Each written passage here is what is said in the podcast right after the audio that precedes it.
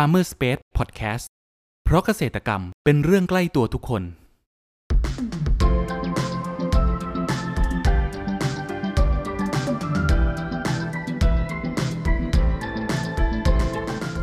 สวัสดีครับ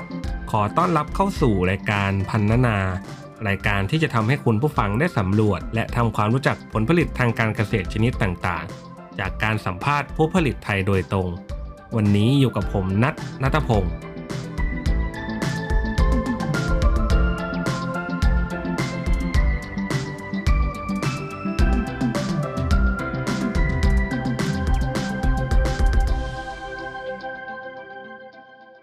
ผู้ฟังครับ เมื่ออยากกินผักคุณผู้ฟังนั้นนึกถึงเมนูอาหารอะไรกันบ้างครับ ใช่แล้วครับ สลัดผักหรือผักสลัดที่ประกอบในการวางจานตัดแต่งจานอาหารให้ดูน่ารับประทานมากขึ้น ซึ่งส่วนใหญ่นั้น มักนิยมนำมาจากผักสลัดนั่นเองครับ ถึงแม้จะไม่ใช่ผักพื้นฐานของอาหารไทย แต่เราก็ได้พบเห็นพวกผักสลัดนี้วางตกแต่งตามเมนูอาหารไทย และอาหารหวานด้วยเช่นกัน ด้วยลักษณะของเจ้าผักสลัดนั้นมีใบ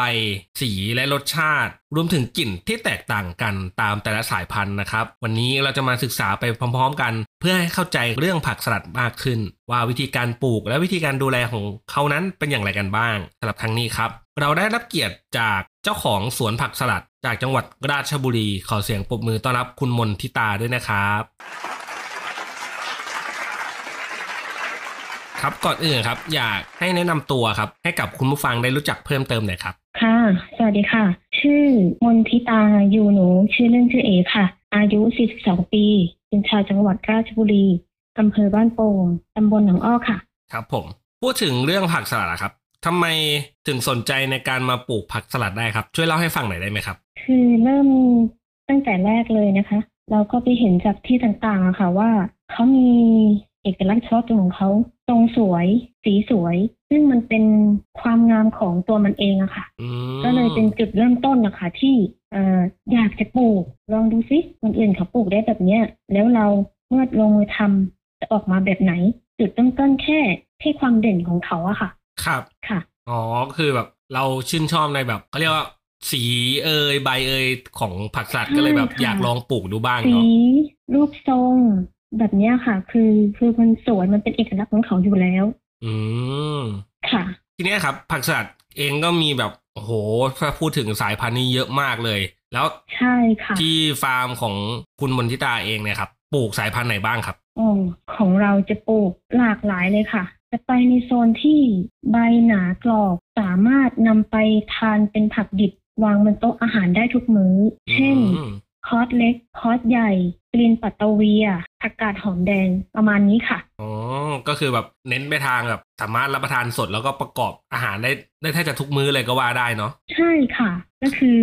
เป็นจุดเริ่มต้นที่ลูกค้าของเราชอบแบบนี้มาแล้วเราก็ต่อยอด คือจะไม่ใช่ลักษณะแบบว่านำไปแปรรูปเป็นสลัดหรือสลัดโล คือลูกค้ากลุ่มที่เรามีจะเน้นหนักไปแบบทานเรียกว่าวางบนโต๊ะอาหารได้ทุกมื้อค่ะ อืมประมาณนั้นเลยครับ ค่ะคราวเนี้ยครับเรามาพูดถึงวิธีการปลูกกันบ้างดีกว่า อย่างที่ฟาร์มของคุณมนทิตาเองเนี่ยมีวิธีการปลูกของผักสลัดยังไงบ้างครับ ผักสลัดของเราจะปลูกด้วยดินค่ะอ๋อปลูกแบปลูบกดินด้วยดินใช่ค่ะ ปลูกด้วยดินบนแปลงที่ยกระดับขึ้นจากพื้น วิธีการปลูกก็เพาะเมล็ดอนุบาล แล้วก็นำมาลงแปลง แล้วก็ดูแลกันไป ตั้งแต่เป็นเมล็ดจนถึงเก็บเกี่ยวก็เกือบหกสิบวันนะคะอ๋อประมาณหกสิบวันเลยใช่ค่ะ แล้วของเราก็จะใช้ปุ๋ยแบบปุ๋ยคอกปุ๋ยหมักทั้งหมดเลย ไม่มีการใช้ปุ๋ยเคมีค่ะ ว้าว เอ๊ะ อย่างนี้ค่ะคือดินเนี่ยครับ อย่างที่ค่ะคุณมนทิตาบอกคือยกระดับขึ้นมาคือ เรามีการปรุงดินก่อนใช่ไหมครับ ก่อนที่จะปลูกอะครับ ใช่ค่ะ เรา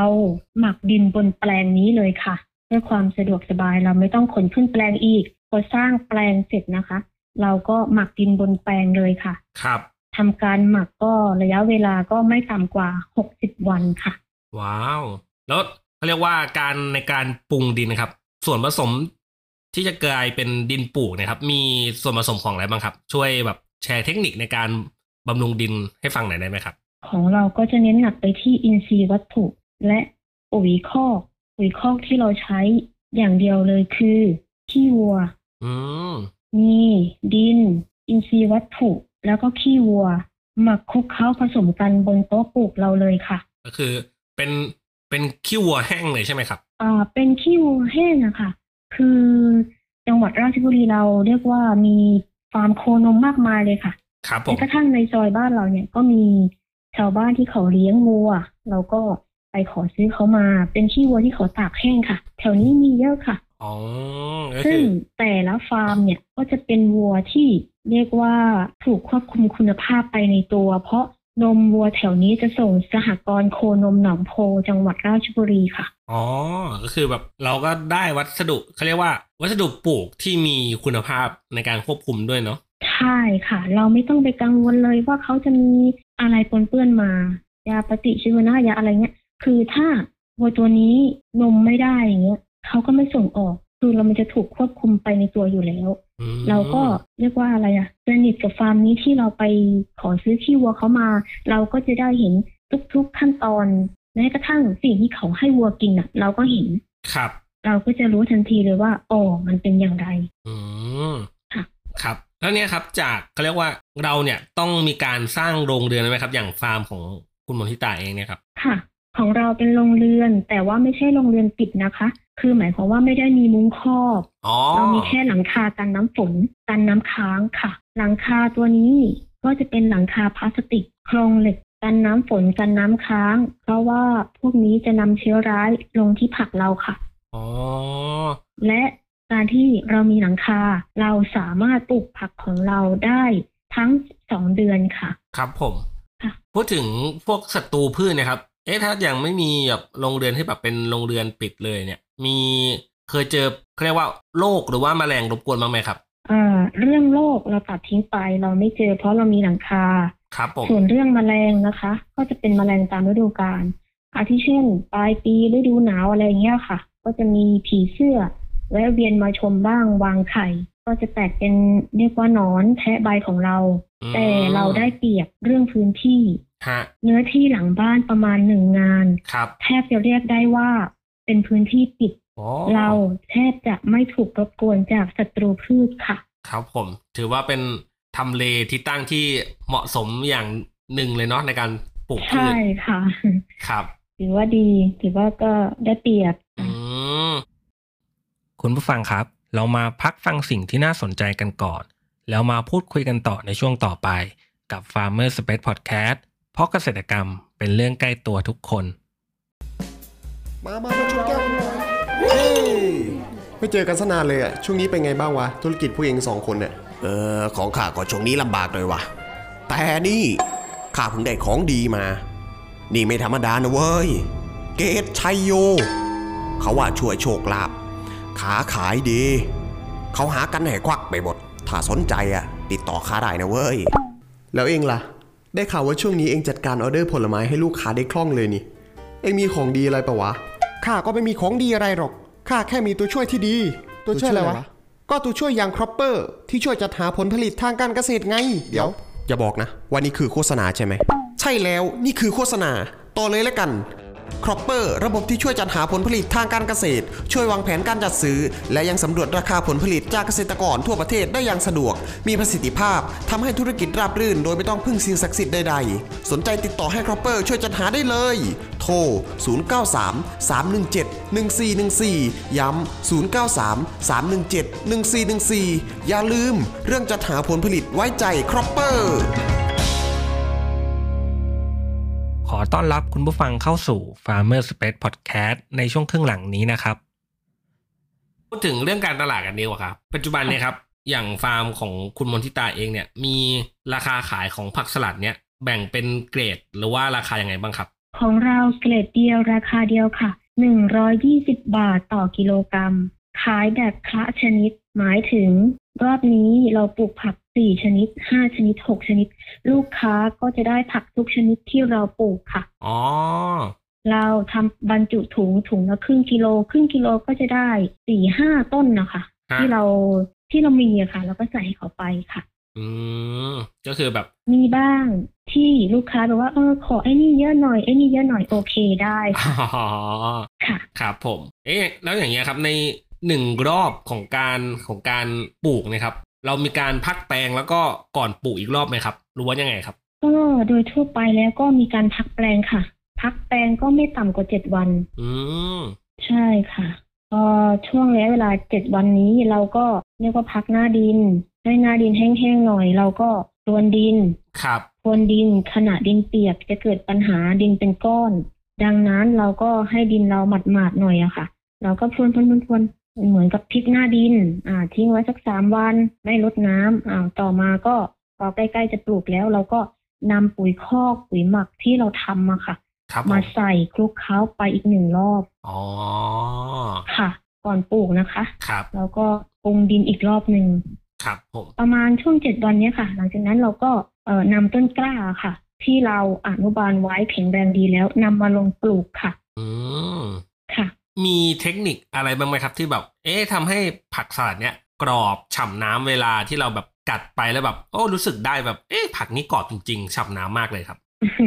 ค่ะก็มีค่ะ ก็อย่างเวลาที่เราใกล้จะเก็บเกี่ยวสามวันห้าวัน น้ำเราจะลดมากกว่าปกติอืหนึ่งเรื่องมนะคะ แล้วก็เทคนิคสำคัญของเรา เราจะตัดผักของเราตั้งแต่เช้ามืดตีสี่ตีห้าเราตัดแล้วสว่างแดดร้อนเราหยุดตัดค่ะ ครับ ประมาณนี้เลยค่ะอ๋อก็คือแบบให้น้ำในช่วงก่อนเก็บเนาะเยอะๆเยอะเยอะเป็นพิเศษแล้วก็ใช่ค่ะ เน้นตัดผักในช่วงของเช้ามืด ใช่ค่ะ อืมแล้วในมุมมองของคุณมนทิตาเองอะ คิดว่าอนาคตของผักสลัดบ้านเราเนี่ยครับ จะเป็นยังไงบ้างครับ คิดว่าใครที่ปลูกนะคะ สามารถที่จะไปต่อได้ เพราะผักสลัดก็อย่างที่บอกค่ะ มันเป็นได้ทั้งผักกินวางบนโต๊ะอาหารได้ทุกมื้อ เป็นสลัดก็ได้ สลัดโลก็ได้ หรือแม้กระทั่งเอาผักไปทำเป็นน้ำปั่น ก็มีได้เหมือนกันค่ะ ถ้าเรารักษาคุณภาพผักของเราได้ อย่างไรซะ เราก็ยืนอยู่ได้ค่ะ เหมือนอย่างเอทุกวันนี้เรียกได้ว่า ลูกค้าก็ต้องรอรอผักจากเราค่ะฮะค่ะครับผม แล้วในอนาคตเนี่ยครับ คุณมนทิตาเองจะขยายธุรกิจนี้ต่อไปในทิศทางไหนบ้างครับ ตอนนี้ก็เพิ่มกำลังการผลิตรอบ ปลูกถี่ขึ้นหนึ่งเรื่องอะค่ะ แล้วก็เรื่องของการสอน หมายถึงมีคนมาขอเรียนเราก็สอนเขาอ๋อแล้วก็มีคนมาเรียกว่าอะไรอะรวมกลุ่มกันครับเข้ามาเยี่ยมชมสวน เราก็สอนเป็นกลุ่มอืก็มีสอนเดี่ยวก็มีค่ะครับณผมปัจจุบันนี้เป็นแบบนั้นค่ะอืมแล้วก็ตัวเราเองก็ถูกเชิญให้ไปเป็นวิทยากรสอนชาวบ้านครับด้วยค่ะ ว้าว ก็ถือว่า เป็นสิ่งที่ไปแชร์ถือความรู้ว่าให้ให้กับคนอื่นได้มันมันไปได้รับรู้ต่อด้วยเนาะกันได้ใช่เรื่อยๆอะค่ะ ครับผม อืมค่ะครับ และสุดท้ายเนี่ยครับ อยากให้คุณมนทิตาเองฝากช่องทางการติดต่อของที่ฟาร์มหน่อยครับ ว่ามีช่องทางติดต่อทางไหนบ้างครับ แล้วก็สามารถติดต่อสอบถามเพิ่มเติมได้จากเบอร์โทรอะไรบ้างครับอ๋อค่ะก็ช่องทางการติดต่อนะคะ ก็เป็นเบอร์โทรค่ะ 089 744 9592 และ Facebook เอ มนทิตาค่ะ ครับผมโอเคครับค่ะครับคุณผู้ฟังวันนี้นะครับ พวกเราก็ได้รับฟังสาระความรู้มากมายเกี่ยวกับการปลูกสลัดนะครับ ตั้งแต่การปลูกการดูแลและเก็บเกี่ยว หวังว่าจะเป็นประโยชน์กับคุณผู้ฟังไม่มากก็น้อยนะครับสำหรับครั้งนี้ครับขอบคุณคุณมนทิตาจากจังหวัดราชบุรีมากนะครับ ขอบคุณครับ ค่ะ ขอบคุณค่ะ ขอบคุณทุกๆคนค่ะ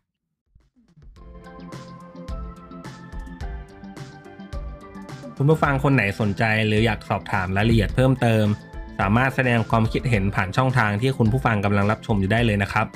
หรือหากใครสนใจหาซื้อผลผลิตทางการเกษตร จากฟาร์มเกษตรกร ก็สามารถติดต่อเราได้ที่เบอร์ 0933171414 แล้วพบกันใหม่กับ Farmer Space Podcast ใน EP ถัดไปเร็วๆนี้ เพราะเกษตรกรรมเป็นเรื่องใกล้ตัวทุกคน สวัสดีครับ